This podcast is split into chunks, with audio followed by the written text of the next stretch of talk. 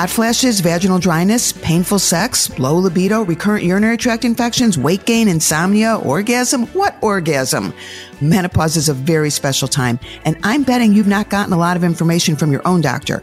I'm Dr. Lauren Streicher, a clinical professor of obstetrics and gynecology, the medical director of the Northwestern Medicine Center for Sexual Medicine and Menopause, a practicing gynecologist, best-selling author, and a nationally recognized menopause expert. My mantra has always been, if women are given good information, they'll make good choices. And I'm here to give you the inside information on all things menopause. Welcome to part two of Boning Up on Bone Health. Part one included need to know information about bone health, why you should care about bone health, risk factors for osteoporosis, and screening recommendations. In this episode, I'm welcoming back Dr. Tough DeSapri to talk about prevention and treatment of both osteopenia and osteoporosis. This episode builds on the information in part one. So if you haven't already done so, you may want to take a listen before diving into this episode. Welcome back, Dr. Tough DeSapri. Hi, Dr. Streicher. Let's talk about prevention from someone who either does not have known osteoporosis or who's been diagnosed with low bone mass who is not at risk for fracture but wants to prevent further loss. And we're going to divide this into um, things that people can do in terms of exercise, things people can do as far as their diet, things people can do as far as supplements, and things preventative drugs that people might take. And then we're going to get into the whole treatment thing for people who've been diagnosed. Mm-hmm. So we're going to save that okay. for later. But let's just okay. start with prevention of progression of bone loss and exercise. Let's start with right. exercise. What kind of exercise is the good exercise when it comes to bone health? Right. So I think right. So it's understand. It's important to understand your right the numbers, where your risk of fracture is, um, always, I always do a falls assessment because again, women have osteopenia can be 50 or can they, they can be 80. And as I mentioned, age is a risk factor for both low bone density and falls. And so if you're high risk for falls, you're high risk for fractures. So again, I always look at the age. So exercise is also tailored by, you know, age, um, and in pre, you know what patients and what women come to me being able to do um, because I'm not going to tell you know an, an 80 year old who you know has um, you know walks her dog that she needs to go you know lift some weights. I mean that's not going to help, right? So we really have to tailor tailor that. So and, and this is always, this is something that is, um, you know, sort of, I really believe in this area, really understudied. Um, there's a lot of small studies on exercise, and I've tried to always, for my patients, trying to make sure that I've looked at all the literature and, and given them the examples of the resistance exercises um, or the weight bearing exercises that have been studied and that have, uh, you know, shown some benefit. And so I usually break it down into three things. Number one, you know, we want to be doing aerobic exercise. So, ex- but that's exercise that's good for everything, right? It's good for your bones, it's good for your brain, it's good for your heart, it's, you know, etc. So we don't need to complicate that. And really, you know, most of the medical societies say 150 minutes of moderate aerobic exercise weekly, right? Okay, so that's so, about okay. swimming. Minutes. Let's let's talk swimming. Swimming is aerobic exercise. Is swimming going to do anything for your bones? Right. But the, I say no. So swimming is, is going to be an okay exercise. But I always tell my patients too, do you live in a pool? Do you live on your Peloton bike? I, I hope not. Um, so, you know, swimming, biking, all these things, we haven't, you know, we have, we don't have good qu- high quality studies on, on whether these impact the bone. You know, we do know that again, they're good aerobic exercise. We do know that long distance cyclists, you know, have, you know, lost some bone density. That's all they do. So cross training is what's important. And again, this, this goes back to meeting my patients of what they're doing. You know, my patient said, "Oh, I see a trainer two times a week. I exercise all the time. Blah blah blah." I'm like, "Okay, you're do you're do, there's no tweaks I need to make." It's the patient who says, "Oh, I just walk for exercise, or I walk my dog, or I do Pilates twice a week." Right? These are the things we need to sort of think about it in three buckets. So weight bearing exercise, including which is again walking, running, Uh, exercise classes, tennis, I mean, you know, pickleball, all these things are sort of, you know, again, aerobic exercise with side to side motion. You're using your own body weight. Then we think about resistance exercise. That can be bands. That can be weights. Again, most people don't feel confident if they've not been doing that to just go out and do that. So I distill some of the literature talking about different exercises you can do, including lunges, side to side jumps, things that have been actually studied um, in, in moderately rigorous studies to show that they affect the bone density. The third thing is balance, right? So it's shocking to me um, how many women cannot balance on 20 for on one leg for 20 seconds, even in you know in their 40s, 50s, 60s. So that's a very simple you know diagnostic tool to be able to balance um, you know, on 20 se- for 20 seconds, or if that's too easy to be able what to touch the ground study? and come back up. There, there was that study that if you can't balance on one leg for for 20 seconds, that there's your I forgot the percentage likelihood of dying within the next three years. Did you hear about that? Wow, one? I've not heard that, but yeah, I did that one on the news a few months ago, and I should remember the statistic. But all I remember is that I did that on the news, and then that night I was out to dinner with a group of friends, and we all decided in the restaurant to stand up and balance on one leg to see if we were going to live for the next three years. And the problem is that we'd been drinking a fair amount, and the women were all wearing heels. It didn't go right. so well. Right. I mean, my some of my patients surprise me when they're healed, but I always say, but again, that's needing. So some people were, you know, more surprised that they can't do that, and then. But, but, but why is it important? Is it because they're more likely to fall and fracture, right? Or is because the lack of balance is an indication of bone loss? It's an indication of balance. And so balance are, are higher risk for falls. And particularly it becomes more important when we're thinking about, you know, older adults or, or women who are frail or, you know, there's some, there's a lot of medical literature on the timed up and go, which is like the tug test, which is basically standing up, uh, walking a few meters, turning around and walking back and doing that within uh, 20 seconds. Um, uh, again, being able to do that raising out of your chair without pushing down. So this is again, you know, we see a wide variety of patients. You know, I want, if I want to prevent a hip fracture in my 80 year old and I tell her to balance for 20 seconds, she can't balance for two seconds. So we have to work on, you know, right. home physical therapy, timed up and go, extensor exercises versus someone who is 50 to 55 and who wants to be very aggressive with their bone loss and they don't understand, you know, why they're losing bone density. Well, then we really hone and talk about resistance exercise, balance, very rarely I recommend a weighted vest. Um, you know, things like of, of yeah. this nature. But you know, the other thing, people are pretty much told, I'm, I'm hoping told pretty often about balance and how important that is in terms of their, their risk of tripping and falling. But the thing that they're not told about that's even more important is incontinence.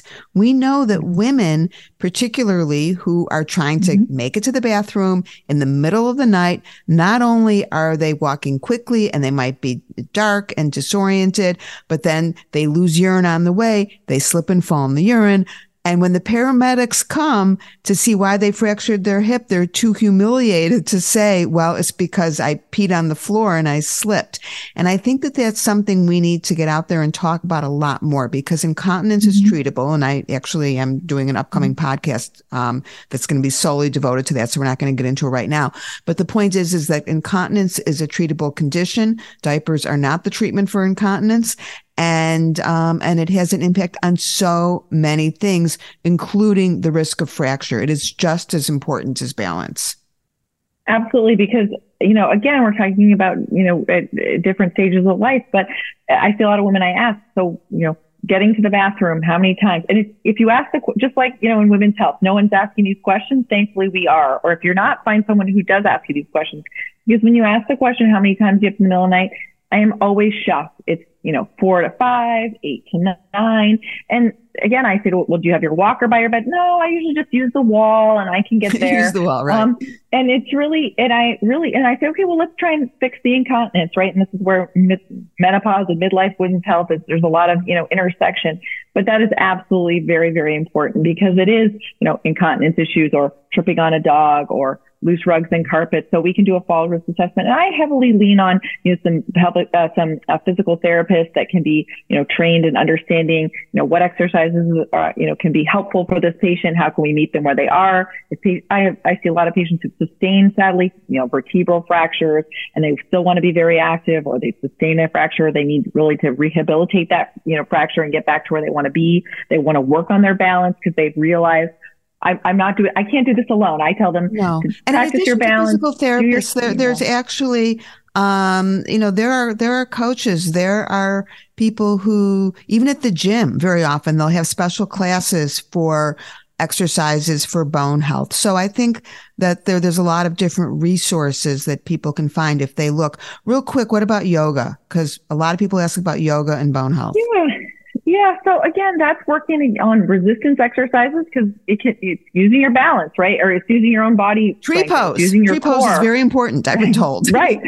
And, you know, and there are some, there is some literature on, you know, on yoga. Um, in balance and, and strength training and things. And, but you want to be doing that safely, particularly if you have a very low spine bone density. We talk about avoiding for over forward flexion, um, avoiding, you know, sort of you know, doing any standing on your head again, maybe for more the advanced yoga provider. Nobody needs to stand on their head anymore after they're 60 years old. I'm just saying, come on, there's a time to do some vertigo. yeah. The Bone Health and Osteoporosis Foundation has a lovely flyer. Even if you, if you go into their website and you Google like safe yoga, safe Pilates. We'll put the link in the, um, we'll put the link in the program. Yeah, that is, you know, really helpful. And then finding someone who's certified and, and so that, that you can do these things. I mean, I learned so much from my own patients PBS has something like classical stretch. I've learned so many video, different, um, you know, particularly during the COVID pandemic and, and a lot of people went to the, you know, to YouTube. So there's so many great resources out there and I love distilling them and hearing them for, for my patients. So that's really the exercise in a, in a nutshell is, you know, do a diverse amount of things, really focus on the strength training and the balance, you know, and that really will pay off. Yeah. All right. So let's move on away from exercise because I think we've beaten that to death um, and talk about supplements. And let's start with calcium. What do you have to say yeah. about calcium? Oh my gosh. It's, how long do you have? um, well, let's do this in just a couple of minutes because we have so much more to cover. I know you could talk about um, calcium um, for hours. Oh, calcium. I know. It's so crazy. I know. So, so, so calcium, so calcium, when we think about it, everyone thinks about calcium supplements, but I always like to say, well, supplement really the, you know, the definition of supplement is adds to, right? So it's not that when we think about calcium, everyone thinks, oh, I need to go to Whole Foods and, you know, buy the latest calcium supplement or what's the best one. But the reality is calcium, you know, is, is a very key component to bone mineralization, as I mentioned earlier. So, you know, getting adequate calcium can be from dairy sources, like again, milk, cheese, yogurt. And we've done some writing on that before. You don't need to drink a gallon of milk every day. But then there's so many non-dairy sources. Every time I turn around the grocery store, there's new non-dairy milk. I mean, and I always look, you know, up cashew milk and oat milk and almond milk and soy milk and all these now are fortified with calcium. Most of the time, you, one cup of to, any. Back up one second. You say they're fortified. Are all of them fortified, or do you need to check? No, you need to check, but the reality is now most of these nut-based milks or alternative milks are fortified. Now, I have patients who sometimes make their own. Those are not going to be fortified. Okay, but but when we when you talk about milk and dairy products and all of that, I mean that's food, that's diet, which is obviously important. Right. But that's different as you mentioned just a minute ago, than supplementation. So mm-hmm. let's back up a little bit and say, okay, how much in a perfect world should a postmenopause woman get in her diet when it comes to calcium? Okay. Yeah. So, so generally the RDA, um, or what's recommended is around 1200 milligrams of calcium in diet and or supplement. So 1200 milligrams of elemental calcium. So that can be, again, dietary sources, um, that can be nutritional sources, that can be supplemental sources. Um, and then for other women who, you know, might have malabsorption issues, I see a fair amount of women who have undergone gastric bypass, um, who have low absorption, we they need even more calcium, and in and some of those vitamins that they take are uh, are even higher calcium, you know, rich foods, or they need to take more of those um, during the day. Mm-hmm. Um, so generally, twelve hundred for women to know because the thing that we hear so often is, well, I can't get calcium in my diet because I'm lactose intolerant, or I don't mm-hmm. like milk and I don't like dairy. And as you mentioned, there's a lot of milk, you know, different kinds of milk, soy, etc. But there's right. also a lot of foods, you know, leafy greens right. and salmon, canned Yogurt. salmon, and there's a whole list of anyone could you know Google that as well, and we could also uh, put that in the link. But there's a lot of mm-hmm. food that has calcium that has nothing to do with with dairy. Um, right. So when we talk and about then, mm-hmm. supplemental calcium, and and I know you could go on like this for a long time, but um, in in general, in general, there's so many different types of supplemental cal- mm-hmm. calcium. Um, is there one type that is at the top of the list that someone should take if they're going to take a supplement? Yeah. Excuse me. Yeah. So there's, there's, you know, there are, there, the calcium comes with a lot, you know, what's connected to it, right? What is it? Well, uh, what is it going to be metabolized with? So, um, calcium carbonate, calcium citrate, there's calcium phosphate. Um, you know, there's so many different, uh, you know, sort of additives to calcium and then some have vitamin D or phosphorus or uh, you know, et cetera, associated. But generally, pretty well tolerated for most of my patients is calcium citrate.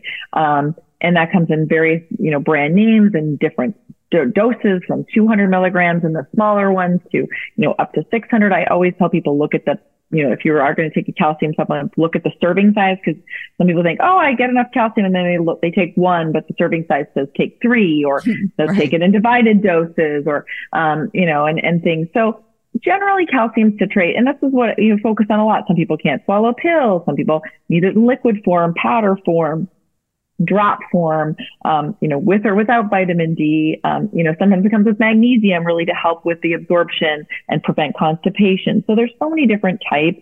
Um, so I kind of, again, see what people are doing in their diet, what they're doing in, uh, you know, how much they could tolerate, you know, if they're taking a multivitamin which has calcium. You know, there's some surprising sources of calcium in airborne and things like that when you look up, you know, other supplements have calcium sometimes. So trying to see, take a total inventory of what you're taking and then decide where you need to add in. Calcium in the heart. Mm-hmm. What, also what a long conversation. Yeah. So, you know, because that's actually something that comes up all the time mm-hmm. when I mm-hmm. say to a woman, are you taking supplemental calcium? And the first thing she'll say is, no, my internist told me not to because of my heart. Right. Right. So a couple of years ago now, you know, there was a study in the British Medical Journal that showed that there was an increased risk of coronary calcification in women who took high doses of calcium. Sadly, it was also not statistically significant, but for some reason, the study got, you know, huge buzz. Um, and and and the reality is, and then we have you know so many other studies on the other side showing you know at, you know calcium where it's just supplemented, a, a, otherwise less than 600 milligrams of calcium um, from supplements a day shows no cardiac cardiac risk or no calcification risk. We are doing a lot of these calcium scores and things like that now, so I think this is on people's mind, but it's not necessarily associated. Mm-hmm. And so the, the problem is this has gotten a lot of press without a lot of understanding, similar to like hormone therapy use actually in, in women as well. So I think again, thinking about just supplementing and adding, looking at the total inventory of calcium, but the, with with physiologic levels of calcium, you are not going to, you know, cause breast calcifications. Mm-hmm. You are not going to cause coronary artery calcifications. Um, people say, well, I can't eat yolk cheese because that's saturated fat. And again, harder cheeses have less saturated fat. There's so many different types of yogurt now that is plain and non-fat. You, you don't need to get high saturated fats from calcium. I think that also is sometimes a, a misunderstanding. A few months ago on the news, I reported an article about prunes and that if you eat six prunes a day, mm. that you will actually get a greater increase in your bone mass than if you take calcium and vitamin D. And I was surprised by that. And it's not because prunes has calcium or vitamin D. It was something else in the prunes. Do you, what, what are your thoughts on that study? Yeah, I and I also saw that study. I think I printed it out for a patient who was taking six prunes and had osteoporosis.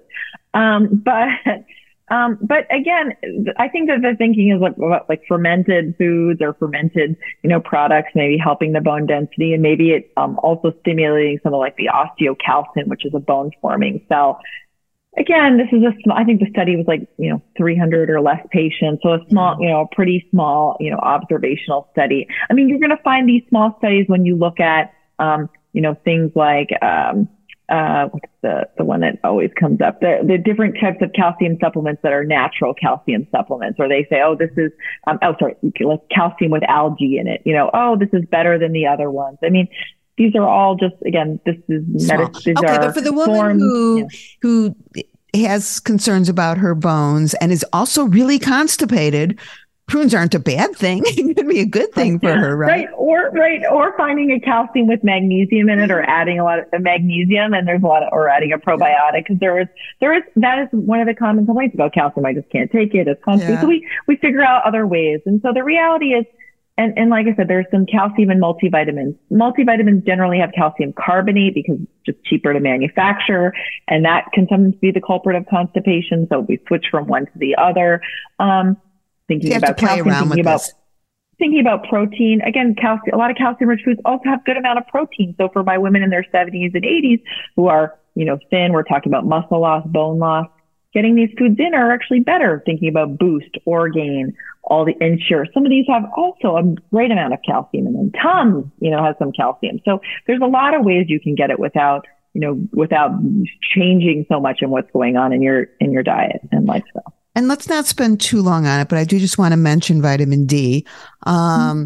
and I think one of the questions that we get so often is, what is the level of vitamin D that you're aiming for? Because we know vitamin D mm-hmm. tends to be low, not just in areas that have no sun, but in people who are um, older and overweight. And there's a lot of mm-hmm. risk factors for low vitamin D. But so, what is the mm-hmm. level that we're shooting for when you get your blood yeah. work done? Right. So most, you know, most of the medical societies, you know, define deficient vitamin D. And we're talking about tw- uh, me- something that's measured in the blood work, which is called a 25 hydroxy vitamin D, very easily, readily available test. But surprisingly, a lot of people don't get that done. Um, and particularly in like the northern latitudes where we live. So uh, deficiency is, is defined depending on, again, on the medical society of less than 20 nanograms per milliliter and sometimes or less than 30 nanograms per milliliter. Um, so generally I use the cutoff of 30 nanograms per milliliter as, as a deficiency and then that should be treated the goal of, of, of, vitamin D is to help, vitamin D is to help uh, absorb calcium and also decrease something we call the PTH or parathyroid hormone, which basically steals calcium out of the, out of the bone. So uh, the, generally a 25 hydroxy vitamin D between 40 and 60 nanograms per milliliter is where we sort of aim for. Some people are a little bit higher than that. I don't like to for people to be too much lower. But what we have learned, and this is something that is updated, is there was, you know, a very large study recently called the VITAL trial, which looked at omega-3 supplementation and vitamin D of 2000 international units of vitamin D. This was given not just in osteoporosis or women. This was given in just like all community dwelling individuals. And what we found was, um, omega-3s and vitamin D of 2000 every single day did not decrease the risk of, you know, fractures or, you know, falls. And, and we know that, right? That's not surprising because vitamin D alone, just like calcium alone, isn't going to, you know, prevent falls or decrease osteoporosis risk. It really needs to be thought about as a sort of a package deal, right? The calcium, vitamin D, exercise, you know, lifestyle, you know, treatment, etc. So when people say, I've got so many messages in my inbox saying, I saw this vital trial I've been taking 2000 of vitamin D. I'm just going to throw it out now, you know, like no, no reason for it. Well, the reality is again, that study looked at all comers and didn't look at women who or women, people who are at higher risk for uh, low bone density and low bone mass. But 2000 international units of vitamin D3 is not the same for everyone. So again, it needs to be tailored based on what the 25 hydroxy vitamin D is, what your risk factors for bone loss, how can we help maximize the absorption of calcium. And like you said, where do you live? where do you live? Exactly. Sunscreen is good for your skin, but uh, also is going to get in the way of your vitamin D absorption. So there's that. Let's talk about drugs. Um, and medications and hormone therapy. And I'd like to divide this into women who have low bone mass and what they might choose to do to prevent further bone loss. And then we'll talk about drugs that are used for osteoporosis because while there's some crossover, it really is two different situations. So let's talk about the woman who comes in, say she's 55, 60 years old. She has low bone mass and she says to you, okay, what can I do? I'm already doing my weight bearing mm-hmm. exercise. I'm doing my calcium. I'm doing my vitamin D. I've stopped drinking all my soda. Um, what, you know, what can I do? I'm really worried. I have a big family history. My mother died of a hip fracture. I want to do everything I can to mm-hmm. prevent further bone loss. What do you tell that woman? The first thing I, the first thing I would tell, well, the first thing I would do is I would assess, um, for, um, you know, any, you know, any fractures, no, obviously, but then I would look at the T score numbers, the bone density numbers, all the things you just said. And if they have, if this woman has no contraindications, which are very few, uh, to hormone therapy, um, which is you know estrogen plus progesterone therapy. Um, that is what I would give her um, because we really know from you know you, you know since since you know since the 1940s um, you know that hormones, particularly you know estrogen replacement, reduces the risk of fracture, prevents height loss. Um, and we know from the Women's Health Initiative study, which always gets so much press, that really those women were at, who took estrogen plus progesterone for five to seven years yeah. decreased their risk of a hip fracture by 30 to 40 percent. And I, I think we can't emphasize this enough because I know I sound like a broken record, but in almost every single one of my podcasts, when I go on and on and on about hormone therapy is not just some kind of like optional, oh, it will help you sleep and help your hot flashes, which of course it will, but it is not only going to impact your quality of life, it's going to impact your length of life in terms of cardiovascular disease and other significant medical problems. And bone health is at the top of that list. So a woman might come in, of course, with her primary complaint being hot flashes. But I know after spending 10 minutes with you, you then mm-hmm. convince mm-hmm. her that not only should she be taking hormone therapy for her hot flashes, but it's also going to prevent bone loss down the road. Um, testosterone, right. do you and- ever, cause we, I know we both, we both do sexual medicine in menopause. Mm-hmm. And I know that we both sometimes supplement someone with testosterone to help their libido, mm-hmm. which is a topic I did on another podcast, say yes to testosterone. But for a woman who is, it's just about her bone mass, do you ever um, prescribe supplemental testosterone if she has very low testosterone postmenopause? Yeah. So again, the evidence on testosterone is still, I feel like, in its infancy for women. So, you know, there's some research that's going on looking at testosterone and actually at older individuals, older women, um, and seeing if it reduces the risk of falls. Again, for thinking that it might help with like muscle mass, muscle memory. Um, you know, particularly for women who we see who've maybe had early surgical menopause or premature ovarian insufficiency, where we know, you know, their ovaries are not producing not only estrogen, but are also producing testosterone and they have, uh, you know, other complaints like brain fog or muscle, you know, loss.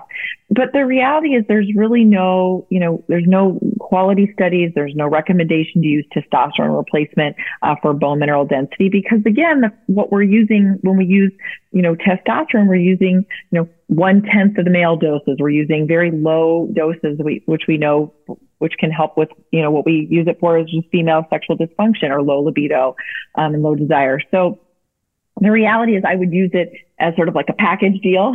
Right. Uh, if someone, if you're also treating low libido, yeah. you can say, right. and bonus, this will help your bones right. as well, but you're not going to do it exclusively for that. Well, that's, that's always been not. my approach, but yeah. you and I have always kind right. of had similar approaches on all of that. Let's talk about raloxifene. Explain what mm-hmm. is and when you would prescribe it. Mm-hmm. So, so the other, so right. So we like to talk about hormone therapy if there's no contraindications, and then we have options, thankfully, in, in menopause care, which is so, which is so good. So, so raloxifene, which is a sort of unique class of medicines called a selective estrogen receptor modulator. We used to call it something called a SERM, and now we call it something called an estrogen agonist antagonist, which is a fancy term for what it does. And so what it does is at the bone, which is, you know, we're, if we're thinking about counseling women for that, it actually sort of works to prevent, uh, sorry, to stimulate the estrogen-like effect that uh, on the bone. So that bone forming, that prevention of uh, bone uh, resorption, which the osteoclast does. So it sort of, again, preferentially uh, goes toward that estrogen receptor or kind of stimulates that. Um, it's a um, it's a, you know, it's an effective medicine for women, like we said, who are lower risk for fracture. So they've not had a hip fracture. They're not, they don't have a very low T score uh, in the hip area. Maybe they have a lower bone density in their spine or a lower T score in their spine, um, because we know that this medicine, as its effect on estrogen, is going to help improve the bone density of the spine more. Yeah. Um, and then a lot of times there are women we think about this are women who've potentially been on tamoxifen or women who have a family history, family history of estrogen receptor positive breast cancer. Because we know this medicine's been studied for up to eight years and it reduces the risk of estrogen receptor uh, positive breast cancer. So yeah. many of these women are sort of getting their am- mammograms or their MRIs or their trying, they know their, their Gail risk model score or their Tyrer-Cuzick score, but no one has talked to them about the fact that they have low bone density, either mm-hmm. osteopenia or osteoporosis, and they're between 50 and 70. And, you know, they have a family history of breast cancer. And this medicine's like, again, is like, a, you know, is, is a clear, you know, clear winner for them. Well, you know, and I just, just to be clear, when we talk about selective estrogen receptor modulators, these SERMs, what we know, as you said, is they can either block estrogen receptors or they can stimulate estrogen receptors. And raloxifene, the trade name is Evista. Some people may know it by that name. But the thing that's unique about Evista is that it's actually a cousin to tamoxifen. It's the same class of drugs. And like tamoxifen, it actually blocks estrogen receptors in the breast, but it stimulates estrogen receptors in the bone. And when you think about how that is going to help so many women, because there are women who come to see you who specifically are concerned about their bone health and not even maybe thinking about their breasts. But when you say to them, Hey, there's this drug that is not only going to help your bones, but it's also going to decrease your risk of breast cancer. And then the flip side, of course, the women that you mentioned who are very high risk for breast cancer and they've been told to take raloxifene for that reason but no one ever told them how much it was going to help their bones. So we've mm-hmm. talked so many times about this is one of the most under prescribed medications out there. We don't work for this company. We don't make any money mm-hmm. when this or any medication is prescribed. But I think this is one that really women need to know more about and talk to their doctors about because for it to both decrease breast cancer and decrease osteoporosis, that's huge. That's really right. huge. And it also does not stimulate the the uterus or the ovaries. You know, we're not concerned with, with any of that, right. but sometimes the tamoxifen uh, side effects do. And the the only side effect that I potentially see is some people get hot flashes, um, just like hormone therapy. If you've had a blood clot or you're very high risk for a blood clot, we can't use this medicine. And so just in my prescribing, I sometimes start using it and I just tell women to take it every other day for the first month or two and then con- and then continue taking it. This is generic. It's been on the market since the 1990s. So like you said, it's underutilized, but so that's an option. So hormone therapy, and then the other shift, something called uh, raloxifene. You know, we haven't forgotten about you know our class of medicines um, that you know are our tissue selective estrogen complexes, which is uh, one called estrogen plus bazedoxifene. The trade name was Duavee, which might be something that comes back to. It is, no, no, it's coming back. Use. I have had okay. it straight from the company. Um, it's being released in in Canada. We're taping this in in January. We think that it will supposedly be available again in um, by March, is what I'm being told, March of 2023. And this is an oral estrogen that, as you mentioned, bazedoxifene is also a cousin to raloxifene mm-hmm. and to tamoxifen. And not only does it protect against the breast, um, but it builds bone and it protects the uterine lining. So that's a really good yeah. medication. Yeah. Mm-hmm. And there's some really good studies in, in the bone density improvements um, in those studies. Um, so yeah, so that, you know, that's another option. You know, I always uh, field questions about things like strontium or boron and all these heavy metals and things like that. Um, the reality is, you know, these are not, you know, FDA approved, um, you know, tibolone. These are all medicines, you know, some of them are approved in Europe, but there's cardiovascular risks there's uh, cancer risks. Uh, these are some of them are heavy metals, um, you know, the deposit in bone. So really, those are not really the options. So, you know, really for osteopenia, we have the lifestyle, which we talked so much about, nutritional things, and then hormone therapy. Again, another clear winner. And you, you mentioned that, you know, women come to say they have hot flashes, et cetera. And then they come, you know, then we say, oh, it'll help your bones. But I'm, I see the other side when I see women for osteoporosis and bone health consults, they'll say, oh yeah, I also have hot flashes and I'm not I also sleeping, can't sleep and all these things. And I'm like, oh, or I have vaginal dryness and the vaginal inserts aren't helping me that much. And I always say, well, then, then you know, then we can add some systemic estrogen and it's going to help your the vagina and it's help going to help the hot flashes and it's going to help the bones. The reason you came to see me. So again, I and think it's it not going to increase circle. the risk of breast cancer. It is not going to exactly. increase the risk of breast cancer. Which again, I have a whole podcast on that. All right, let's mm-hmm. move on to the big guns. Someone has okay. been told you have osteoporosis. You are at risk for fracture.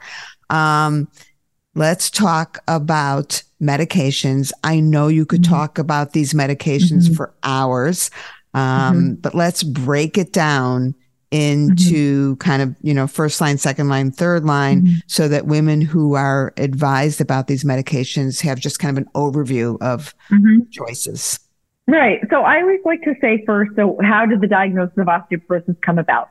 You know, was it a bone density? Make sure that that was done accurately, that was done correctly. Um, was it a fracture? Um, was it a hip fracture, spine fracture, wrist fracture? Because and that and looking at the age, right? So all of these things, because just like you know any any any condition, we want to say, well, who who are the people we need to really put it really treat, you know, versus we need to say, okay, well, you know, think about you know standardizing, you know, our medicine. So we really have to use a tier of how we, you know, uh, talk to patients. So Women with the highest risk for fractures are defined as women who have had an osteoporosis related fracture, which we've talked about, who are age over 70, again, because we've talked about all these things, bone density being lower, fall risk being higher, and a T score based on a bone density of minus three or lower. So that cutoff of minus three, um, meaning that the bone density or the bone fragility is, is much higher. Uh, uh, sorry, the bone fragility is, is, is very low and, and we're concerned because the fracture risk is high,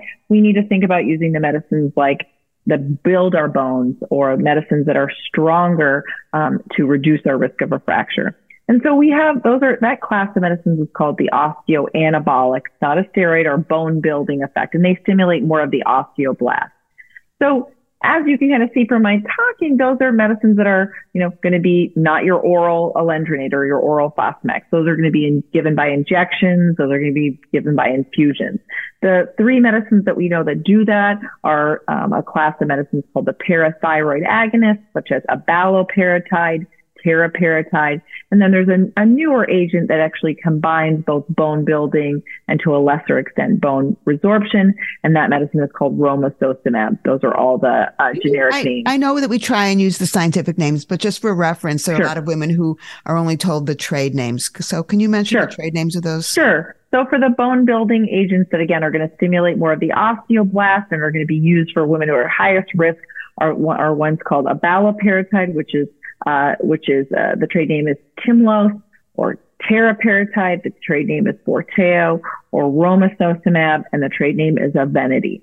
So again, all of those are either given by daily subcutaneous injection or romosozumab is a monthly injection uh, for one year. So why we use those medicines? Well, we have good, really good literature to show that compared to some of the other oral medicines like Fosamax, for, for instance, which was really the sort of standard of care for so many years, that if you're at higher risk for fracture, you have a decreased risk of fracture and a better bone density over time. We're talking one, two, five years.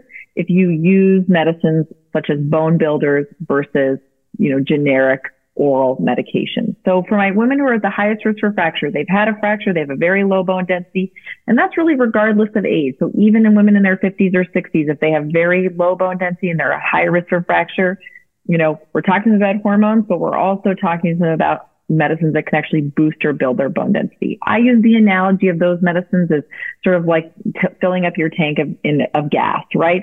You're not if your tank of gas is very low, you're not just going to you know put in a dollar or two and then hope it lasts you. You're going to really try and fill up the tank and really build the bone.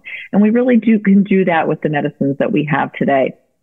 Um, and then the other class of medicines, which we have a, a variety of, which are called the anti-resorptive class of medicines, um, that actually includes hormone therapy and includes the raloxifene, which we've just talked about, but also includes that very large mainstay of class of medicines called the bisphosphonates. So those are medicines that prevent the osteoclast or bone resorbing cells. That's alendronate, which the brand name is Fosamax. That's risedronate. The brand name is Actonel. Ibandronate. The, the brand name is Boniva. Um, and then there is one infusion, which is called uh, zoledronic acid or zoledronate. And the brand name of that is called Reclast, which is a once yearly infusion. Um, and besides that, I, I, know it seems like a lot, but we actually don't have that many treatments for osteoporosis. We should have more. Um, there's a medicine called uh, Prolia or denosumab, which is a um, inhibits uh, what we call the rank ligand or receptor activated nuclear kappa, which is a uh, osteoclast stimulator. So that medicine uh, prevents more bone breakdown and is given by a twice yearly subcutaneous painless injection. Um, and and that's pretty much our, our armamentarium. armamentarium that's a pretty good now. armamentarium. And you know, I think if if nothing else, what you can get from this is that you really need to be in the hands of an expert because it's not as if you just say, Oh, everyone should take this or everyone should take that. And very often women will come to me after they've had a consult with you. And because they've been my patient forever, they'll say, well, Dr. Tufta said this. What do you think? And I always answer whatever she thinks is what you should do because it is complicated and you have to really look yeah. at the total picture. Um, and, and it is frustrating for women because it is very often difficult to find someone who is a true expert in all of this. Before we leave this yeah, topic, it's a nuanced I, discussion. It's for sure. I think discussion. that, and it's a long discussion. It's, it's not, a, it's yeah. not, a, I mean, we've been talking for a long time already. Um, and you know, right. we're not so we have even, to look at, right, the side effects and, you know, again, patients' medical history and what they're, what they can take. Insurance always dictates everything these days right. as well. Um, and, and from a practical point, is, is someone going to be able to give themselves a subcutaneous injection? Absolutely. And want to come in to get the infusion. But the, the thing, and I hate to ask this question because it'll probably irritate you, but I'm going to ask you because patients ask us all the time. Could you please spend 30 seconds talking about osteonecrosis of the jaw? Sure. Sure. So I would say this is like the Achilles heel of, of treating osteoporosis. So, um, so osteonecrosis of the jaw is is not you know that your jaw hurts or your jaw is shrinking or you know anything like that. It's actually a true medical condition. So osteonecrosis of the jaw is where um, your mandible or maxilla which is the area uh, you know the chin bone etc um, degrades uh, due to or resorbs um, generally due to an infection, um, poor healing bone. And this was first described actually in cancer patients who were receiving high doses of uh, a bisphosphonate intravenously called pamidronate. So again, it was seen in very, you know, sick patients, unfortunately, getting this medicine to prevent bone metastases.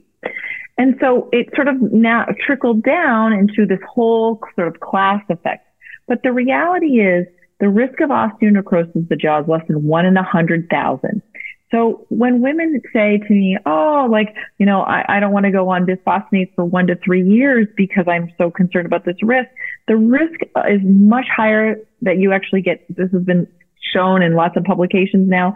The risk is much higher that you get hit, you know, that you get hit by lightning, um, that you get osteonecrosis of the jaw. So it's, it's so rare.